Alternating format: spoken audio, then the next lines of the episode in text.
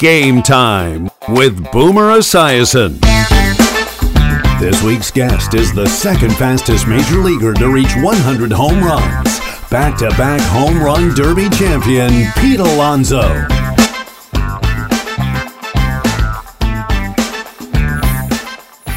Now we're going yard today, folks. My special guest led the major leagues with 53 home runs two years ago en route to becoming the National League Rookie of the Year. He is also now the defending two-time home run derby champion. As a lifelong Mets fan, it is a thrill of mine to introduce the polar bear, first baseman Pete Alonso from the Mets. Pete, welcome to Game Time. Thank you. Appreciate uh, having me on. Let's have some fun. Let's have some fun. All right. So I have to say, you have been one of the most positive people I think I've ever seen in my life wear a Mets uniform.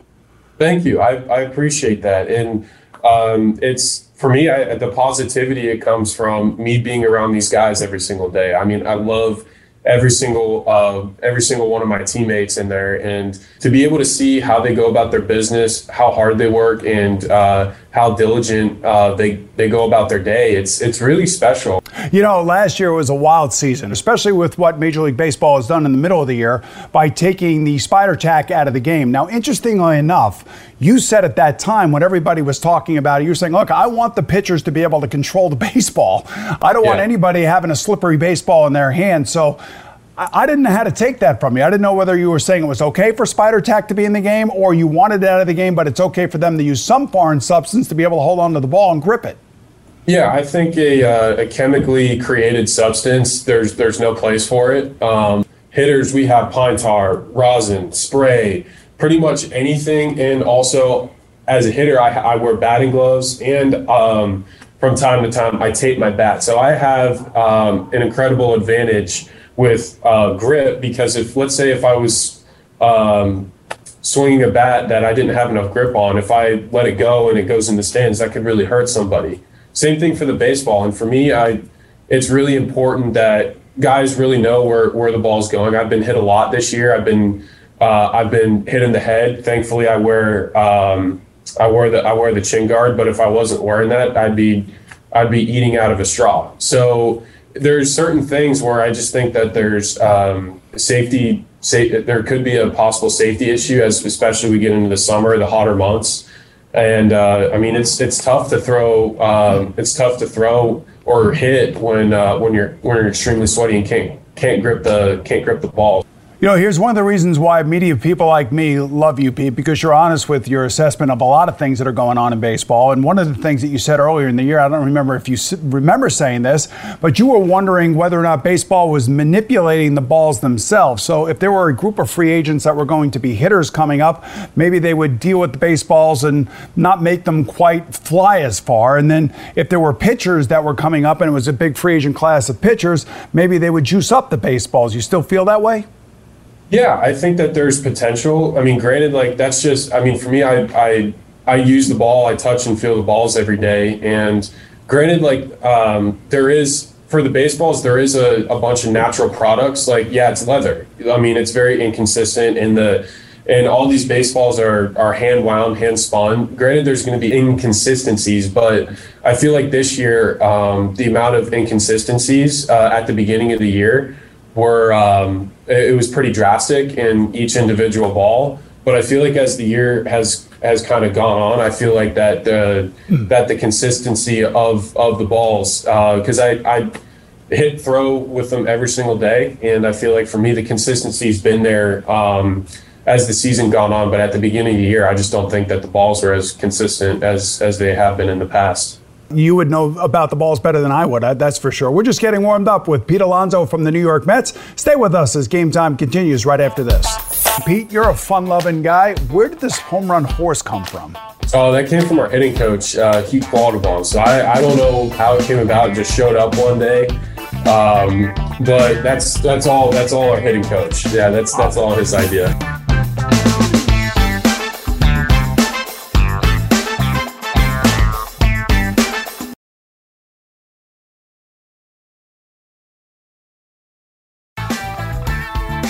You're watching Game Time with Boomer Esiason. Welcome back to Game Time. Pete Alonso says that growing up, I was super spoiled because the Yankee spring training was 10 minutes from my house. The Tampa Bay Rays were 35 minutes away, and there was a huge baseball culture in Tampa. And growing up in Tampa, who did you root for, Pete? I just appreciated uh, the game of baseball. I, I, any if I wasn't playing it, I was watching it on TV, and um, I mean, I was really lucky. It's not just having the Rays and, and the Yankees. I mean, if you look at how many spring training complexes are within 45 minutes, it's just absolutely crazy. You have, uh, I mean, you have the Blue Jays, the Phillies, the, the Tigers, and uh, the Pirates all within um, a really close proximity. Plus, having the Rays. Um, uh, I mean, there was just so many avenues for me to watch the game, and also like in the late '90s, early 2000s, when when I was growing up, there was some absolutely gargantuan, iconic figures in the game of baseball. You have guys like Mike Piazza, Mark McGwire, Ken Griffey Jr., uh, Barry Bonds, uh, Sammy Sosa.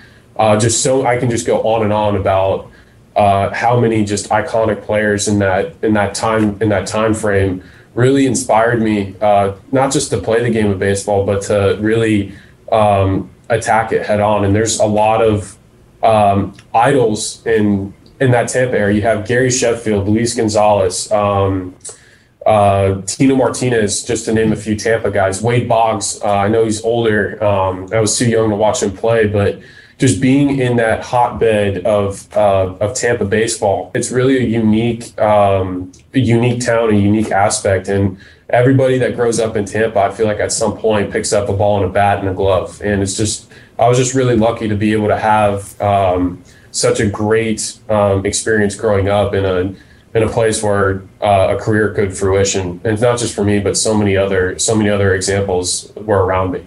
Yeah, so don't forget about Tom Tom Brady and Steven Stamkos. You know, uh, they won some championships down there too. Are you a Lightning and a Buccaneer fan as well? Oh, fire the cannons! Fire the cannons! I, I mean, I used to grow up. I used to grow up uh, going to Bucs games, watching the Johnson and Johnson show seeing Warren Sapp, um, Derrick Brooks, and um, and, uh, John Lynch. I mean, there's so many guys that I just and of course number 40, Mike Alstott. I mean, uh, those those early 2000 uh, Bucs teams were really special, especially when um, Tony Dungy and Gruden, uh, when that group of uh, of people were there. It was just really special because uh, I would go with my dad all the time um, growing up and it was uh, Ray Jay has always been really special to me, and I was actually there at the game uh, when they took it home this year, so I, it was just kind of full circle and just really special for me because I, I grew up going to games there, and it's really fun.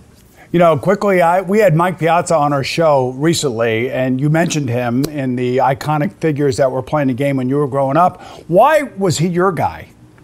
So before anything, I, I was a catcher, and I, I love to hit. And uh, for me, he's one of the best hitting catchers of, of, all time, or he's the best hitting catcher of all time. So uh, it was really easy for me to uh, to kind of have him as one of my iconic favorites. And then same thing with Mark McGwire. I feel like both those guys. Um, there's some pretty similar aspects to my game and, and my swing. I really looked up to those two guys, um, especially as a especially as a young kid that's that's just starting to really not just love the game but really live it.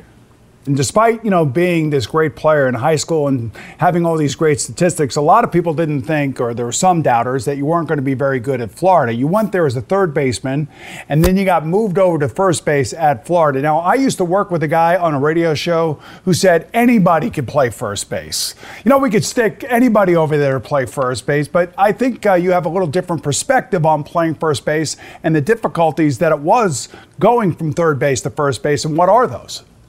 Yeah, so uh, third base, uh, college, I, I, moved because uh, there was a there was a need. Um, we had uh, we had a guy graduate, and uh, for me, I I had to dedicate a lot of time and effort because it's not just a different perspective um, on the ball diamond where the ball's coming off the bat. You have uh, a lot of responsibilities with cutoffs. Then you have plays involving the pitcher. You have to involve be involved with the catcher, second baseman. I think, and also if someone makes a bad throw, it's on you to be able to, to back them up and, and pick it out of the dirt or, or make a um, or come off the bag and jump and, and try and make a play to to to save your guy out there in the field and, and try and make a good play to to help the team out. So for me, I think that uh, being a first baseman, there's a it's it's underappreciated. Um, I and I think that fielding the ground ball that's the that's the least of your worries. You always have to be thinking about the games, the running game, the guys picking off. You have to. There's a little gamesmanship uh, with when guys are on first, trying to mess with their leads, um, kind of lull them to sleep a little bit if you can kind of talk to them. So I think being a first baseman is. I don't know why it's underappreciated. I just think that people have. Uh, people that say that, I don't think they've ever been in that position before. I don't think they've ever played. So it's it's not their fault for not understanding. you know what? I'm not one of those people that underappreciate it. I do appreciate it, and I appreciate your honesty. All right, we'll return with Pete Alonso right after these messages. Brought to you by the Ford Bronco Sport. Built Ford Tough. It's time for a change. Instead of working from home, work from your luxury suite at Midtown Manhattan's Crown Jewel, the Kimberly Hotel. Now offering special monthly rates with the most impeccable safety and hygiene protocols to keep you safe.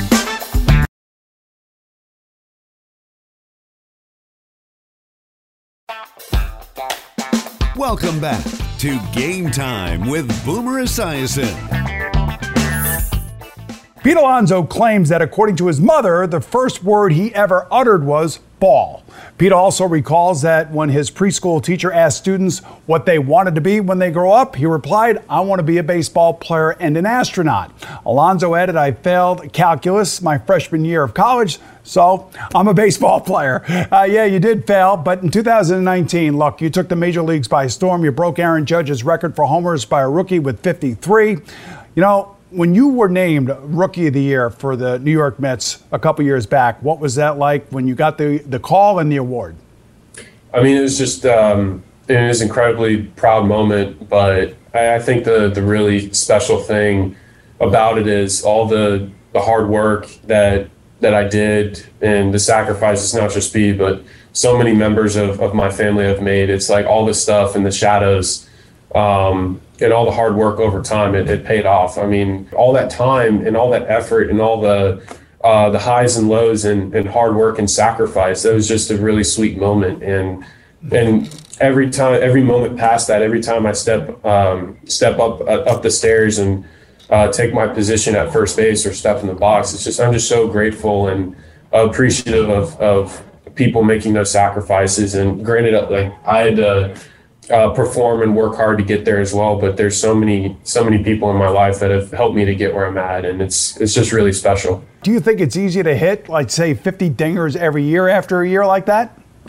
Um, no, because uh, to be honest, pitchers kind of pick up on what I'm what I'm trying to do or what I'm doing, and the more time I, have spent in the uh, I've spent here in the big leagues, it's it's been uh, everybody. I, I feel like that pitchers are trying to adjust constantly and for me, it's uh, trying to stay within my zone and, and have that same type of uh, same same type of uh, production or have that same type of aura in the box. And for me, I think that um, consistency is one of the most difficult things in sports, and especially in a game of failure baseball. Uh, I know 2020 was a rough year, but Tom Seaver had just passed away, and I don't know if you know this. I have a a statue of Tom Seaver behind me. He was one of my childhood heroes growing up, and of course, his season in 1969 when we won the World Championship and beat the Baltimore Orioles was a memory that will last with me a lifetime. And right after Tom had died last August, you hit a walk-off home run off of the Yankees. What is it like hitting a walk-off home run off, off of, over against the Yankees? I mean, it was um, it was really really special day. I mean, I, I, had a really tough day at the plate those first four at bats, but that last AB in the extra inning was, I don't know, I felt it was kind of crazy. I felt like there was someone with me in the box, and I just felt calm, cool, and relaxed, and I was able to I was able to do my job. So it's just uh, I know people weren't able to to be there for that day, and uh, for for us uh, for us players, we know how much uh, the franchise meant to everybody, not just not just people here with the New York Mets, but uh, the, the, game of baseball. And I know that it was a it was a really special moment for me to be able to honor him in the best possible way by getting a victory. Yeah, it was absolutely awesome. All right, we'll be back in a moment for more with Pete Alonso.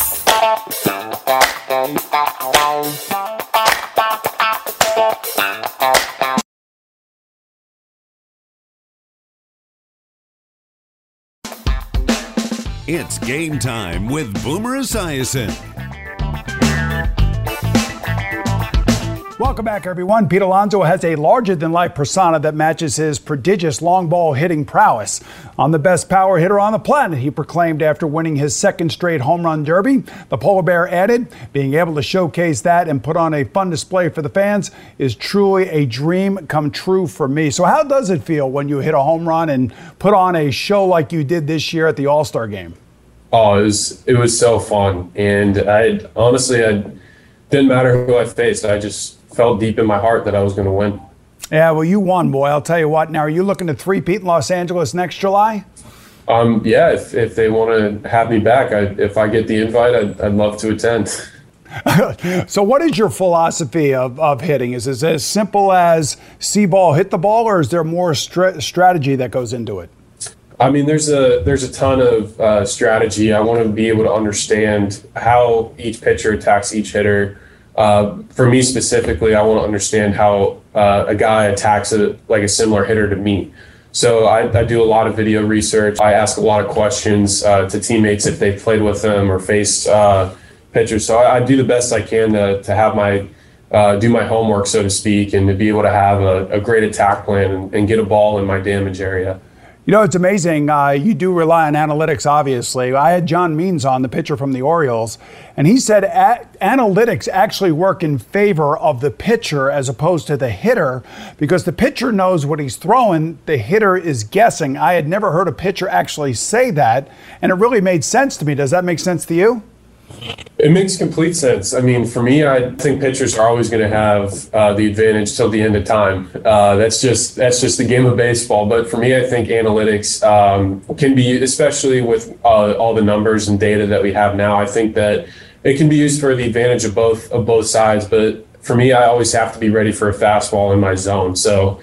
Uh, I love the amount of, uh, of video that's available. I love the amount of uh, numbers, hot maps, or heat maps uh, certain zones or pitches or counts and percentages. I mean, they got a, they got a stat for everything now, which is a good thing. But uh, when you're preparing, but when it comes down to um, actual gameplay, if, as soon as I start thinking numbers or stats or analytics, I mean, the ball's in the mitt and it's strike one. So you still have to be, you still got to be locked in, ready to ready to go when you get your pitch. Good point. All right, we'll be back with um, last licks with the great Pete Alonso right after this. Drive into Manhattan for an unforgettable staycation at Midtown Manhattan's luxurious Kimberly Hotel. Treat yourself to New York City without the crowds, protected by our highest safety and hygiene protocols to keep your family safe.